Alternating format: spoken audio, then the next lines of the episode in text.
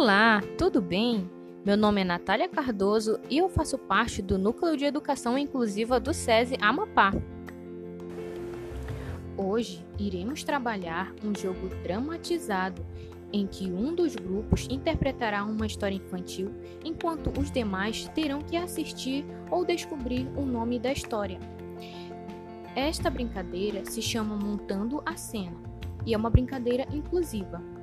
Como o mais importante é a expressão corporal, não é necessário se preocupar com vestimentas, adereços e, para tanto, forme pequenos grupos e entregue a cada um deles um livro de história infantil clássico, como Os Três Porquinhos, A Bela e a Fera, Chapeuzinho Vermelho, Cinderela e etc.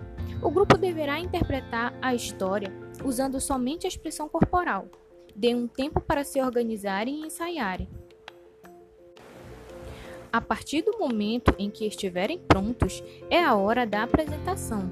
Um de cada vez, os grupos vão se apresentando e ao final todos aplaudem e tentam desvendar o nome da história interpretada.